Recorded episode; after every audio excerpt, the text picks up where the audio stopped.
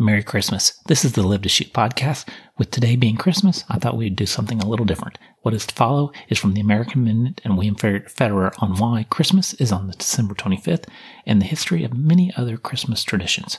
William Federer is an author and teacher of American heritage, and his site, American Minute, has stories throughout history and, and tells exactly what happened on those days. So enjoy and Merry Christmas. Hi, this is Bill Federer, and I thought I would share a little Christmas trivia. And I put together a book called There Really Is a Santa Claus The History of St. Nicholas and Christmas Holiday Traditions. And so, with that, I thought it would be interesting to answer the question why December 25th? Well, uh, we've heard lots of different reasons, but here's one. Um, for the first several centuries of Christianity, the date that was focused on was Passover. And they went to quite great lengths to determine this, uh, going to the Jews and asking them when they're celebrating it, because Jesus was crucified on the feast of uh, Passover, uh, right? The feast of Passover, followed by the feast of unleavened bread, and then the feast of first fruits, uh, which was on the third day. Um, Jews didn't celebrate birthdays. Matter of fact, this was fairly common in the Middle East and in Asia. Even today, countries in the East, uh, like maybe Turkey or uh, Korea, uh, they would celebrate uh, with the new year. Everyone that was born within that year would turn a year older. And so they wouldn't focus on your individual birthday. Uh, the Greeks celebrated birthdays. And uh, matter of fact, the early Christians considered it pagan to celebrate a birthday. But as more and more Greeks or Gentiles joined Christianity and became Christians, the question was asked, when was Jesus born? And so it's a little bit of a detective story to find out. And we go to the book of Luke, and it says, In the time of Herod, king of Judea, there was a priest named Zachariah who belonged to the priestly division of Abijah. Now, Herod is known to have died in 4 BC. And so, what's the priestly division of Abijah? Well, it was it was King David that divide, divided the Levite families in, into 24 groups. And each family group took uh, two weeks a year, six months apart from each other, in which their family group was responsible for the temple in Jerusalem, all the sacrifices and all the care of it. And uh, so we know that Zechariah was of the priestly division of Abijah, but we don't know, nobody knew the list until the Dead Sea Scrolls were found in 1947. And amongst the scrolls was the Order of the Levites, and it lists the 24 family groups.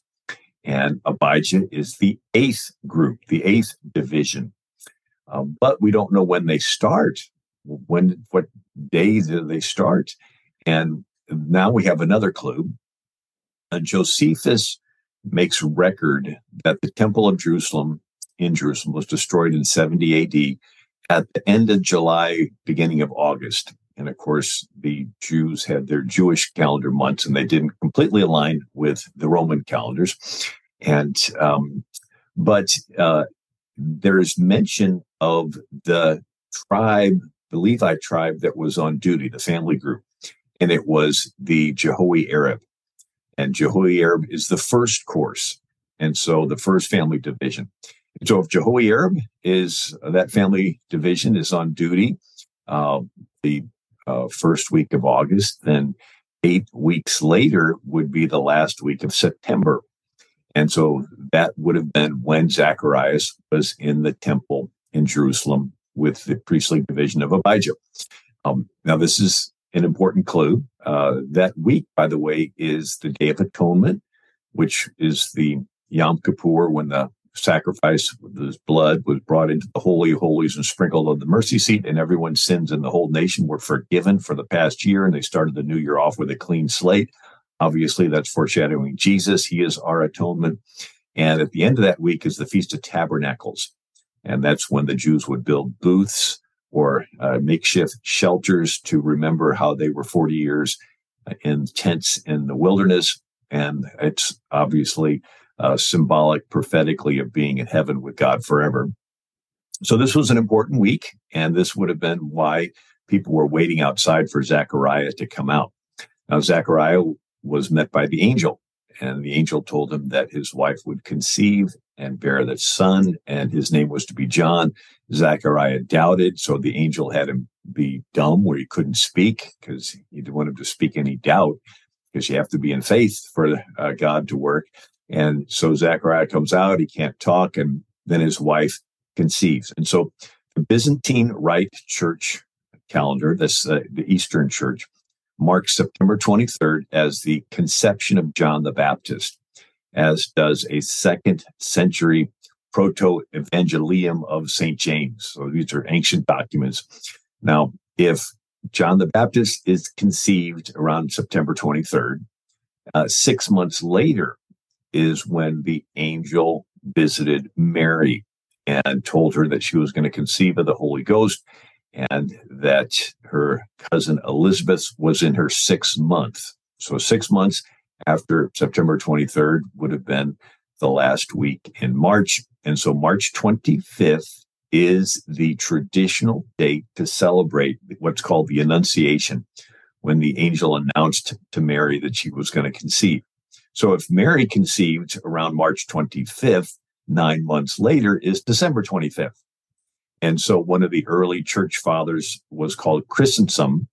And uh, Susan K. Roll wrote in her book, Toward the Origin of Christmas, published 1995, she writes, Chrysostom counts off the months of Elizabeth's pregnancy and dates Mary's conception from the six months of Elizabeth's, then counts off another nine months to arrive at the birth date of Christ. So, uh, December 25th uh, is the date traditionally to celebrate the birth of Christ. And there is uh, some significant evidence that this could be the date. Now, I'm not dogmatic about this because when you start matching up Hebrew calendars with Roman calendars, and sometimes can get a little confusing. But uh, there is justification that December 25th would actually be the date. People say, well, wasn't that Saturnalia, a Roman holiday? Actually, Saturnalia was December 21st to the 22nd, and that's the shortest day of the year. It's called the winter solstice. The Earth goes around the sun and in an elliptical orbit. And when it's the furthest away in that elliptical orbit, it looks like the sun is standing still until it starts coming back closer to the Earth. And so this happens in the winter. So that's called the winter solstice, sol meaning sun, stis meaning still. And then the opposite six months, you have the summer solstice. And then in between, you have the uh, equinox. Equa means equal, nox means night. And so this would be the fall equinox and the spring equinox. And, um, and so, but the winter solstice is December 21st, 22nd. It's not December 25th. And so we can't, we can scratch that off to say that Christmas substituted uh, Saturnalia and the, the winter solstice. And then people say, well, there, there uh, were, uh, would have been cold in Jerusalem and there wouldn't have been sheep in the field. Well, uh, there, uh, the climate of Jerusalem is similar to Flagstaff, Arizona. And so it never really gets cold maybe down into the 40s at nighttime in the winter. Um, and so they would have had sheep sheep there because they had daily sacrifices at the temple, so they would have needed the sheep. So um, anyway, thought that would be interesting. But whenever the date was, the most important thing is that the word became flesh and dwelt among us. And so we're all sinners. God is a just God. He has to judge sin. If God does not judge a sin, by default, he's giving consent to the sin. And if God gives consent to one sin one time, he denies him his just nature. He denies himself and he cannot deny himself. So he came up with a plan. And the plan is his own son would become the lamb and take the judgment for all of our sins upon himself on the cross. This way, you and I can approach and spend eternity with a just God without having to worry about being judged. Right. So the lamb is God's plan to love you without having to judge you. Um, one of the other things that I bring out in the book, there really is a Santa Claus, is the story of St. Nicholas. And St. Nicholas is the most popular Greek Orthodox saint. He is to the Greek Orthodox what St. Peter is to Roman Catholics. And in a way, the same way that St. Patrick is to the Irish. And so uh, St. Nicholas was very important to them. He lived during the Roman persecution period of time. And there were three centuries of Roman persecutions. The worst was Diocletian. And we remind ourselves that uh, 11 of the 12 apostles were martyred. And John uh, was thrown in a pot of oil and survived. But it was um, uh, Diocletian that did the worst persecution. He purges the military and then uses the military to persecute Christians uh, all throughout the Roman Empire. So during this time, Nicholas becomes a, a bishop. I, I, tell the whole story. It, it's pretty involved. Um, and uh, but Nicholas wanted to help the poor, but he wanted to do it anonymously. So at nighttime, he would throw money in the window of poor people, and supposedly the money would land in a shoe or a stocking that was drying by the fireplace. One story became very popular. Was a merchant in the town of Patara, Asia Minor. Today, that's Turkey. Uh, had gone bankrupt, and back then the creditors would not only take your house and lands, they would take your children. And so he he knew if he uh, his children were taken, he had three beautiful daughters. It would be a terrible life of prostitution for him. And so the father thought if he could hurry up and marry his daughters off, the creditors couldn't take them. Unfortunately, he did not have money for a dowry, which was needed in that area of the world for a legally recognized wedding. Nicholas heard the problem late one night, throws some money in the window, uh, provides the dowry for the oldest daughter, does another night for the second daughter. When he throws it for the third, the dad runs outside and catches him. And Nicholas makes the father promise not to tell where the money came from because he wanted the glory to go to God, not to him. And so that's the origin of the tradition of secret gift giving on the anniversary of Nicholas's death, which was December 6th of 343 AD. And so the midnight visit, St. Nicholas, uh, and the stockings by the fireplace. And um, there's more there. Um, when the Muslims invaded uh, into what is today Turkey, uh, they would destroy graves. And so that's when they moved the grave of St. Nicholas over to Italy in the year 1087. Um, many are not aware that in the year 846 AD, 11,000 Muslim warriors invaded Rome, Italy, and they did trash the bones of St. Peter and St. Paul. So this was a legitimate threat. And but 1087, they move Nicholas's bones over to Italy. The Pope dedicates the church, and the Pope's name is Urban II. You know him because he's the same Pope that went to the Council of Clermont and begged the European kings to send help to these Greek Christians. They do send help. It's called the First Crusade. And so that's the Crusades were because the Muslims were invading the Byzantine Empire. Um, uh, the uh, gift giving became so popular that, sort of in protest in 1223 AD, St. Francis of Assisi comes up with the creche scene, the nativity scene. And, um, and then Martin Luther starts the Reformation and he ends all the saints' days. Uh, because by that time there's a saints' day for every day of the year, and he considers this a distraction. Churches were filled full of saints' relics and and lots of altars to different saints. And so Martin Luther cleans that out and says all the gifts come from the Christ child. The German pronunciation of Christ child is Christkindl, which is where you get the word uh, kindercare, kindergarten. Kind means child, and Chris meaning Christ. And over the years, Christkindl got pronounced Chris Kringle.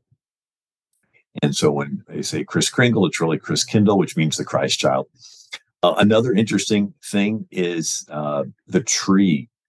And people say, well, it's a pagan thing. Well, let's look at it a little closer. We're all familiar with St. Patrick and how he evangelized the Druid pagans in Ireland uh, somewhere around 400 AD. And they were all illiterate. And he wanted to teach them the concept of the Trinity, Father, Son, the Holy Ghost, three in one. And so he used the three leaf clover. And uh, so now we fast forward. There's another missionary from Britain, the same as St. Patrick was from Britain. But this missionary is named St. Boniface, also called Winfred, And he lived 6 to 675 AD to 754 AD. And so this is the same time Muslims are invading into France and so forth. And so the Germans worshipped pagan gods, Woden. This is where you get the word Woden's Day. And they worshiped Thor. And that's where you get the word Thor's Day or Thursday. And so the uh, uh, the Quakers, they were a movement in the 1700s. They refused to say Wednesday and Thursday, uh, so they would say Sunday, Monday, Tuesday, and then uh, fourth day and fifth day, because they didn't want to say the pagan Germanic gods' names of Woden, Wednesday, and Thursday. So, uh, so Saint Boniface, he's courageous like Saint Patrick, but instead of going to the Druid, Saint Boniface goes to the Germanic tribes, and uh, around Christmas in 722 AD, he has an axe and he goes to Geismar, Germany, and he chops down Thor's tree. And some people say, well, wait a second. Uh, you can't chop down Thor's tree. And some other people said, well, if Thor is really a god, he can protect his own tree. And so uh, Boniface chops the tree down. And then, as the story goes, that he uses an evergreen tree to teach the concept of the Trinity because it's sort of like in a triangle and it always points toward heaven and it's evergreen, symbolizing everlasting life. And their homes were built of cedar or evergreen. Um, Abraham planted a cedar tree, a tamarisk tree. And, um, and so Henry Van Dyke wrote a poem in 1906 titled The First Christmas Tree. And in there he says, The day before Christmas in the year of our Lord 722, and not a drop of blood shall fall tonight, for this is the birth night of Christ, Son of the All Father, Savior of the world. This little tree, a young child of the forest, shall be a home tree tonight. It is a wood of peace, for your houses are built of fir. It's a sign of everlasting life. Its branches are evergreen. It points toward heaven. Let it be called the tree of the Christ child. Gather about it with loving gifts of kindness.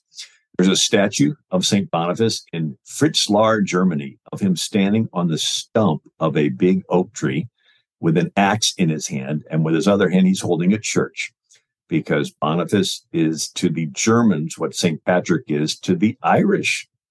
And the Christmas tree is symbolic of the Germans converting to Christianity, similar to the three leaf clover, symbolic of the Irish converting to Christianity. And so the Germans would put the, the Christmas tree in their homes, right, as a symbol of the Germans converting to Christianity. And um, now, the lights in the tree. Uh, lights were in this season because the Jews had candles uh, to remember Hanukkah. And uh, the story is that King Cyrus of Persia let the Jews go back, rebuild a temple, and then Persia was conquered by Alexander the Great, and again the Greeks took over, and the there was a uh, one of Alexander's generals uh, set up what's called the Seleucid Empire, which controlled Syria and the Holy Land and he was a super pagan, and um, uh, he trashed the temple and had them sacrifice pigs, and he killed them if they circumcised their children. He was a horrible guy. Well, the uh, Maccabees were sort of a guerrilla warfare group, and the Jews drove Antiochus Epiphanes out, uh, wanted to clean up the temple that had been trashed, and they only had enough oil for one day. They poured in that seven golden candlestick, the menorah, and it only um, it had enough oil for one day, but it kept burning for for an entire week.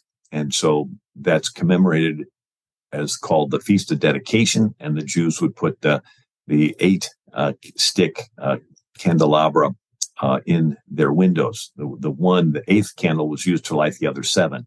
And um, and so Martin Luther was the one who possibly could have seen these candles in the windows of the Jews. And Martin Luther uh, and by the way, that was 165 BC is when the Maccabees drove this Antiochus Epiphanes out and they rededicated the temple. Um, Jesus was in Jerusalem, according to the Gospel of John, for the Feast of Dedication and revealed himself as the light of the world. And um, so, but it was Martin Luther who was coming home one night and decided to put some candles in the branches of the evergreen tree and told his children it was like the sky above Bethlehem on the night of Christ's birth.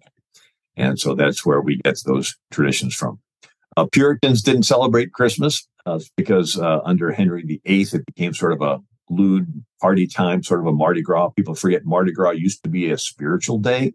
It was the day before Lent when you would fast 40 days before Easter, but now Mardi Gras is a party time. That's sort of what happened with Christmas under Henry VIII became a carousing and wassailing and drinking and so forth. Uh, the Puritans uh, didn't like that. And so they outlawed Christmas. They even outlawed Shakespeare mentioning God in his plays. And that's when Shakespeare would write, Twelfth Night and have Saturnalia, Bacchus type thing, and the Midsummer's Night's Dream, and and uh, uh, and then it was during this time that the Puritans settled America. They did not celebrate Christmas, but when the Germans came over as immigrants, and then the Dutch, and then the Italians, and all the rest come over, they did love the Christmas traditions, and it all sort of got mixed together in America.